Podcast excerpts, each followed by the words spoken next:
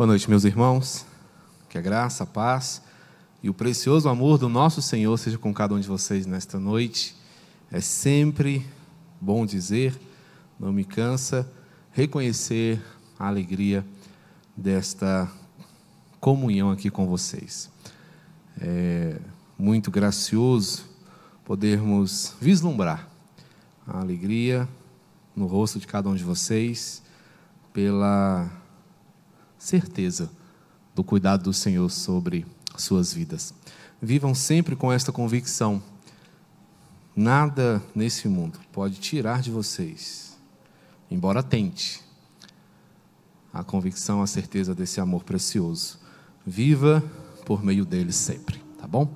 Meus irmãos, antes da gente é, começar aqui, eu queria só reforçar um aviso que nós já demos pela manhã que está aí no boletim, mas que eu queria salientar porque cabe algumas orientações acerca dele, que é o nosso encontro de líderes. Há um encontro de líderes agendado para a próxima sexta-feira, dia 5, aqui na igreja, às 20 horas. Tá? E esse encontro é o encontro onde nós vamos oferecer um breve treinamento e também fazer a junção das nossas programações para a formulação da agenda anual da igreja. Tá? Então, todas as lideranças que já foram empossadas, que estão desenvolvendo os seus trabalhos devem, ao longo dessa semana, se reunir, conversar entre si. Eh, você pode definir a melhor maneira para isso, online, presencial, aqui nas instalações da igreja, na casa de algum irmão, para que na sexta-feira nós tenhamos uma ideia do que você e a sua liderança planeja para o ano, para que juntos nós formulemos uma grande agenda, que vai ser a agenda da igreja. Tá? Então, eu peço aos nossos líderes, tá, encarecidamente, que você, é, com diligência, cumpra esta orientação para que nós tenhamos material para a nossa reunião na sexta-feira. Tá bom? Ore por isso, ore pelo trabalho, ore pelo andamento dos projetos da igreja em 2021. Ainda estamos vivendo os desafios da pandemia, mas o Senhor nos tem dado graça e, a despeito das limitações por ela impostas, nós temos conseguido romper e avançar com os nossos projetos, tá? Então pedimos aos irmãos e agradecemos de pronto aos nossos líderes que têm se prontificado a cumprir com suas responsabilidades, abençoando assim a vida de todos os irmãos da nossa querida PIPS, tá bom? Que Deus assim nos abençoe. Meus irmãos, hoje eu queria compartilhar com vocês um texto que se encontra no Evangelho de Mateus, capítulo 18. Capítulo 18 de Mateus é um dos capítulos mais desafiadores da palavra de Deus. Toda a palavra do Senhor nos desafia. Toda a orientação do Senhor é exigente em relação a nós. Mas aqui nós vemos Jesus falar de algo que para nós é extremamente difícil, penoso até, mas corajosamente iremos ouvir e receber as orientações do Senhor nesta passagem, a partir do verso 23, seguindo a leitura até o verso de número 35. Assentados assim como vocês estão, acompanhem-me na leitura de Mateus 18, a partir do verso 23, onde lemos assim: Por isso, o reino dos céus é semelhante a um rei que resolveu ajustar contas com os seus servos. E passando a fazê-lo, trouxeram-lhe um que lhe devia dez mil talentos. Não tendo ele, porém, com que pagar, ordenou o Senhor que fosse vendido ele, a mulher, os filhos e tudo quanto possuía, e que a dívida fosse paga. Então o servo, prostrando-se, reverente, rogou: Sê paciente comigo e tudo te pagarei. E o senhor daquele servo compadeceu-se, ou compadecendo-se, mandou-o embora e perdoou-lhe a dívida. Saindo, porém, aquele servo, encontrou um dos seus conservos que lhe devia cem denários, e agarrando-o, sufocava, dizendo: Paga-me o que me deves. Então o seu conservo, caindo-lhe aos pés, implorava: Sê paciente comigo, e tudo te pagarei. Ele, entretanto, não quis. Antes, indo-se, o lançou na prisão até que se saudasse a dívida. Vendo os seus companheiros o que se havia passado, entristeceram-se muito e foram relatar ao seu senhor tudo o que acontecera. Então seu senhor, chamando-lhe, disse: Servo malvado, perdoei-te aquela dívida toda porque me suplicaste. Não devias tu igualmente compadecer-te do teu conservo, como também eu me compadeci de ti? Indignando-se o seu senhor, entregou aos verdugos até que lhe pagasse toda a dívida. Assim também meu Pai celeste vos fará, se do íntimo não perdoardes cada um a seu irmão. Verso 33: Não devias tu igualmente compadecer-te do teu conservo, como também eu me compadeci de ti? Eis uma pergunta, irmãos, que nos intriga, que nos inquieta e nos envergonha. Vamos orar. Bendito Senhor, nosso Salvador, nós te buscamos nesta noite, pedindo a Ti, meu Pai, clareza para o nosso entendimento. A Tua palavra está diante de nós e ela nos faz um desafio. Ela tem uma lição profunda a nos dar nesta noite e queremos aprendê-la queremos praticá-la.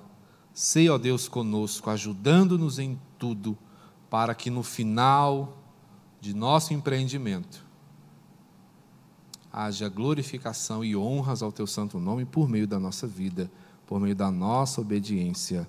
Te rogamos em nome do Senhor Jesus. Amém. Falar de amor, meus irmãos, é algo extremamente difícil, e ao mesmo tempo simples e, infelizmente, também banal. Muito se fala de amor. O cancioneiro brasileiro, ele é repleto de canções que falam do amor. Do amor fingido, do amor traído, do amor não correspondido, do amor inventado, como diria Cazuza.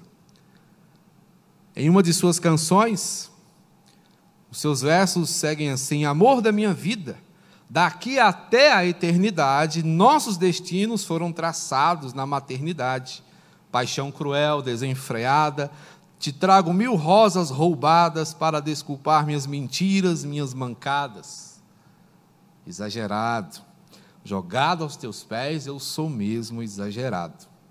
Adoro um amor inventado. Você queria um tipo de amor como esse?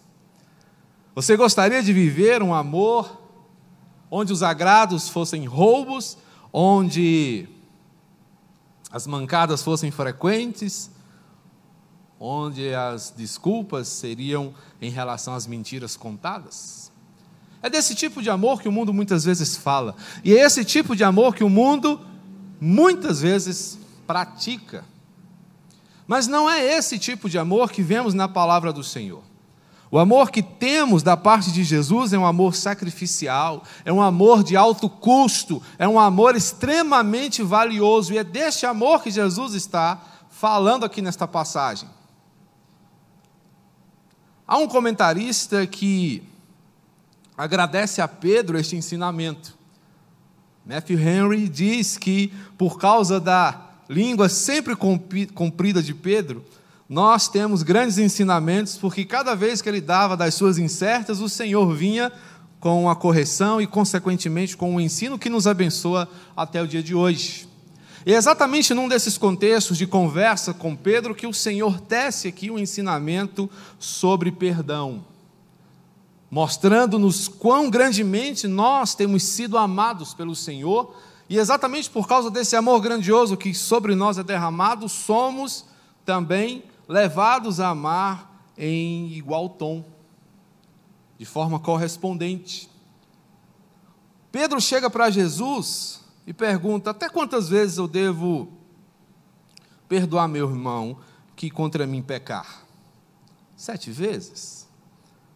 Pedro, quando faz essa pergunta, tem em mente o ensino rabínico, que entendia que perdoar três vezes já estava bom. Algumas escolas iam um pouco mais, quatro vezes. Mas para o judeu, perdoar infinitamente era algo inaceitável.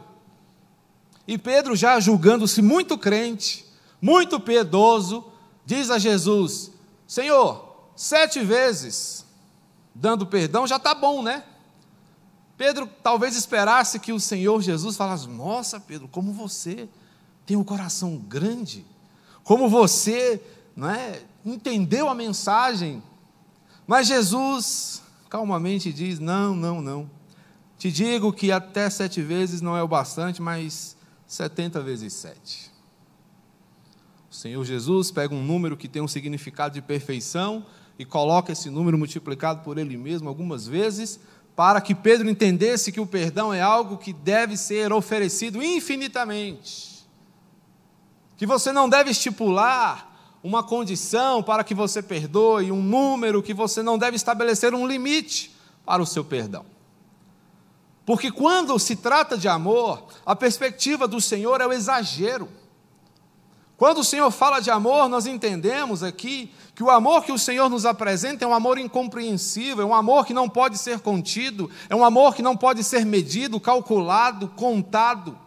Nem o melhor contador deste mundo poderia calcular a grandeza, a intensidade, a profundidade, o peso desse amor que o Senhor aplica sobre nós, meros pecadores. Portanto, eu gostaria de compartilhar com você hoje uma mensagem simples sobre este exagerado amor do Senhor por nós. O que, que esse amor exagerado faz em relação às nossas vidas? Quais são as suas perspectivas? O que ele nos ensina? Nós vamos entender que esse exagerado amor, primeiramente, expõe nossa miséria. Um amor tão grande mostra-nos o quanto nós somos miseráveis, o quanto nós somos pobres, e aqui nós percebemos quando Jesus diz que o reino de Deus é semelhante a um rei que resolveu ajustar contas com seus servos. Nós temos não é, as nossas leis, nós temos as nossas responsabilidades fiscais e sabemos o quanto elas são rígidas. Se temos uma grande dificuldade em ver não é, os vários níveis de governo distribuindo os impostos que são arrecadados, nós vemos, de outro lado, uma total eficácia na arrecadação desses recursos. Não há perdão. A coisa é séria, a coisa é feia. De forma que, se você não paga, tudo é travado na sua vida. Você vai para a dívida ativa e coisas dessa natureza. Então, há uma grande eficiência na arrecadação.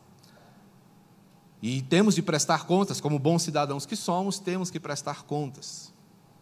E aqui nós vemos Jesus se apropriando desse tipo de exemplo para mostrar é, como nós podemos entender o amor do Senhor por nós. E aqui ele nos conta uma parábola, uma história de alguém que tinha uma alta dívida. E quando Jesus fala dessa dívida, ele está falando de uma dívida que realmente é impagável. Passando a fazê-lo, trouxeram-lhe um que lhe devia 10 mil talentos, verso 24. No verso 25, nós vemos aqui uma situação dramática. Não tendo ele, porém, com que pagar, ordenou o Senhor que lhe fosse vendido ele, a mulher, os filhos e tudo quanto possuía. Não havia na vida daquele homem nenhum bem que pudesse saldar a dívida. Então diz: não, vamos fazer o seguinte: vamos vender você, vender sua mulher, vender seus filhos, para a gente poder ressarcir um pouco do prejuízo que você nos tem dado. E ele então clama, diz: Olha, não, seja paciente, eu vou te pagar tudo. Mas é interessante que nós aqui façamos algumas contas. A dívida era de 10 mil talentos. 10 mil talentos é um valor muito alto. 10 mil talentos, só para você ter uma ideia, equivale a 60 milhões de denários. Um talento equivalia a 6 mil denários.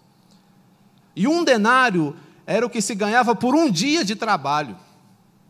Então, se alguém devia 60 milhões de denários, se você for calcular esse valor por dias de trabalho, nós vamos chegar aqui a impressionantes 164.383 anos, 6 meses e 25 dias de trabalho. E assim nós temos aqui uma dívida que é eterna. Por quê? Quem consegue hoje passar dos 80, 90 anos? Então Jesus está aqui colocando-nos um exemplo que atinge a eternidade. Para que nós entendamos que o amor do Senhor por nós, quando nos perdoa dos nossos pecados, é um amor exageradamente grande, hiperbólico, que nos envolve de uma maneira tão profunda, que mostra-nos que se não fôssemos perdoados, nós estaríamos completamente arruinados. eternamente arruinados.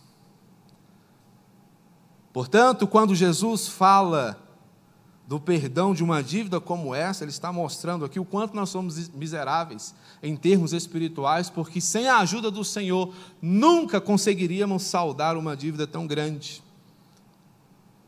Por isso, o exagerado amor do Senhor expõe a nossa mais completa miséria, porque mostra-nos que só a eternidade poderia pagar um preço desse tamanho.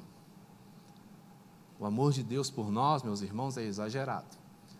Por isso, quando Ele nos perdoa, é importante que nós tenhamos a consciência de que fomos perdoados de algo que, por mais que vivêssemos, nós não seríamos capazes de pagar.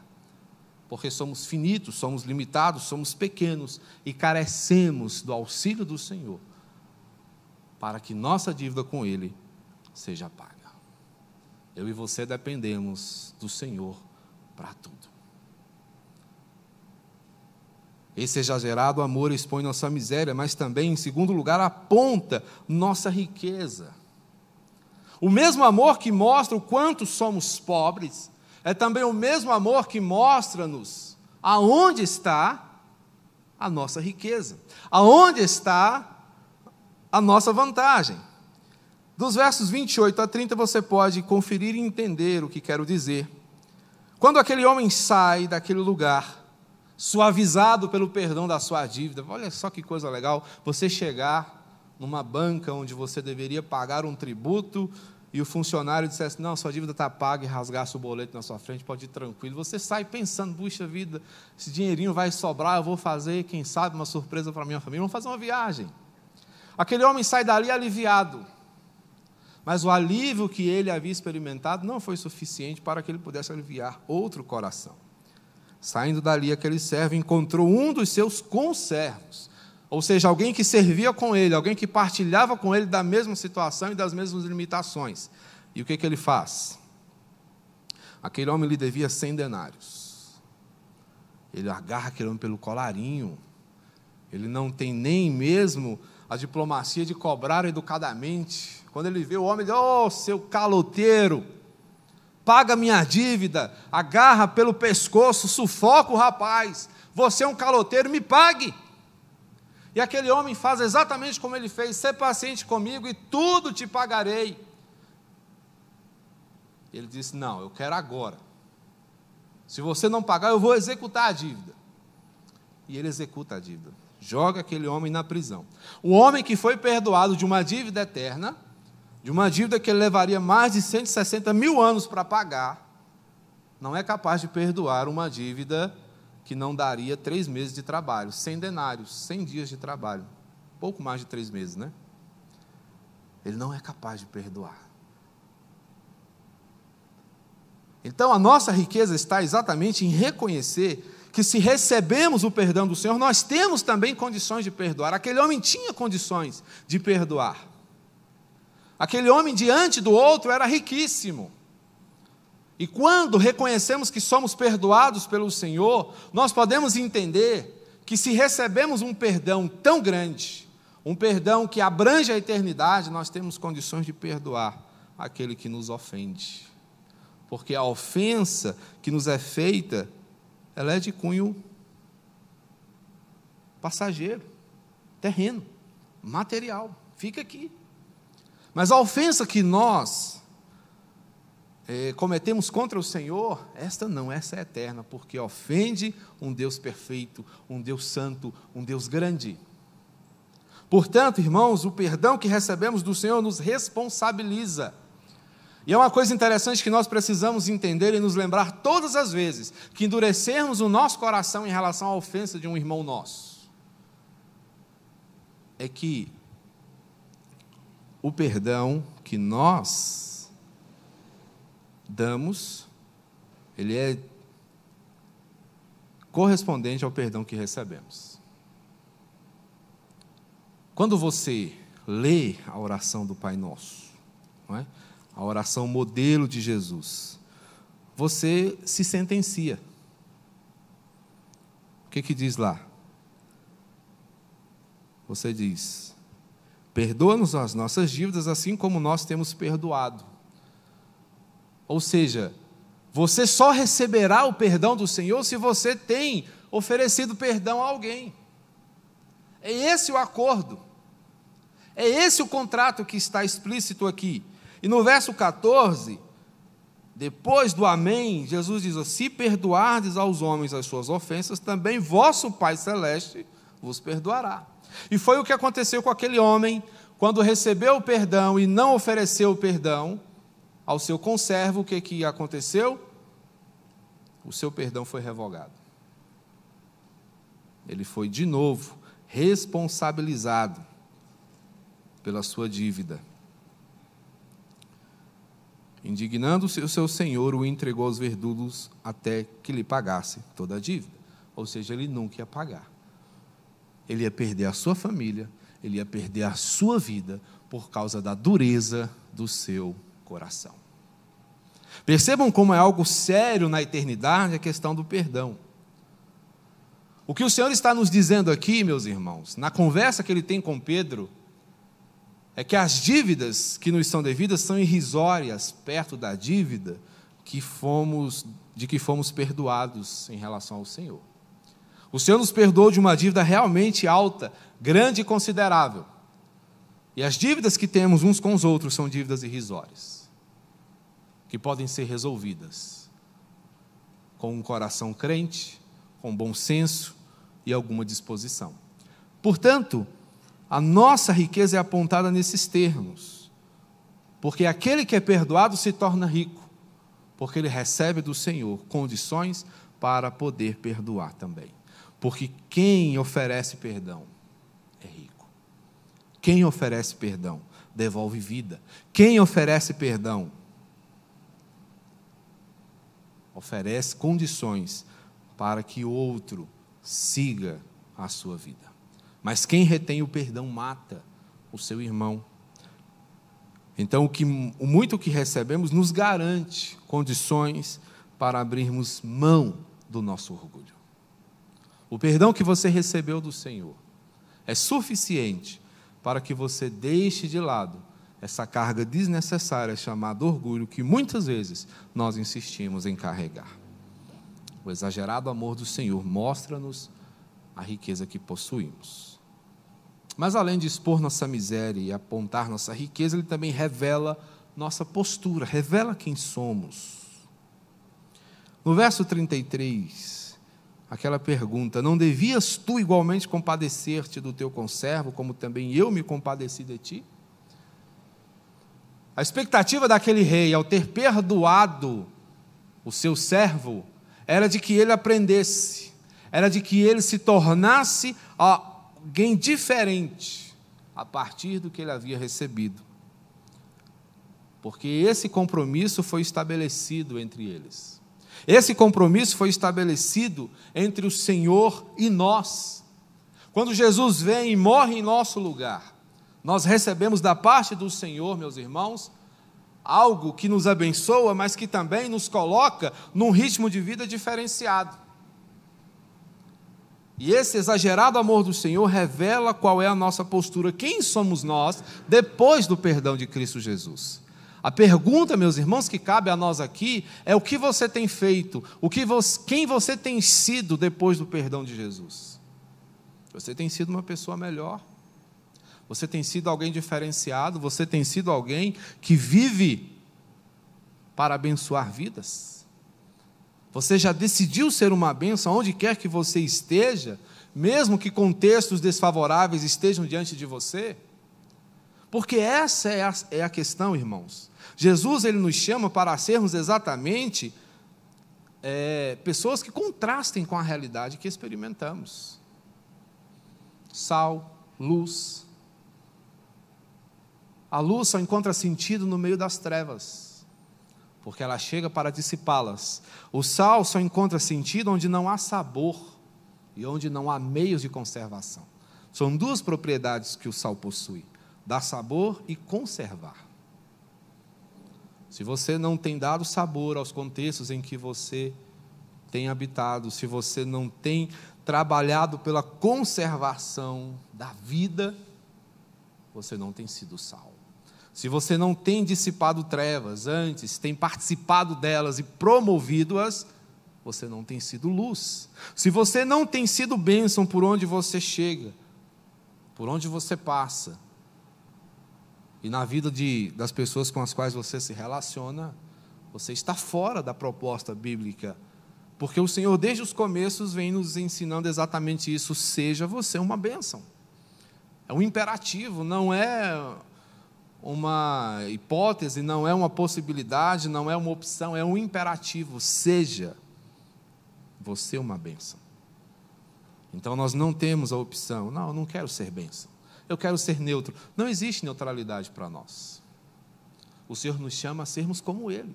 O Senhor nos chama a sermos parecidos com Ele.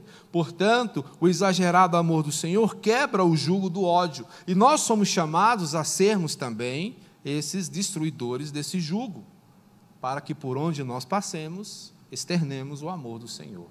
E quando falamos de amor, não estamos falando de palavras bonitas e poemas não é, difíceis de entender, estamos falando de atitudes difíceis de praticar, porque amar é isso. Amar é dar a quem não merece o seu melhor. É isso que significa amar. Hoje pela manhã nós falávamos aqui de algumas questões envolvendo a eternidade, eu falei sobre o casamento. E a Bíblia diz que no, na eternidade não haverá casamento. Mas sabe por quê? Porque o que o Senhor tem para nós lá é ainda melhor que o casamento. Logo, o casamento aqui na terra, ele é uma experimentação do que nós viveremos lá. E aí, os contrários ao casamento podem pensar: puxa, se o céu vai ser como um casamento, eu não quero ir para lá.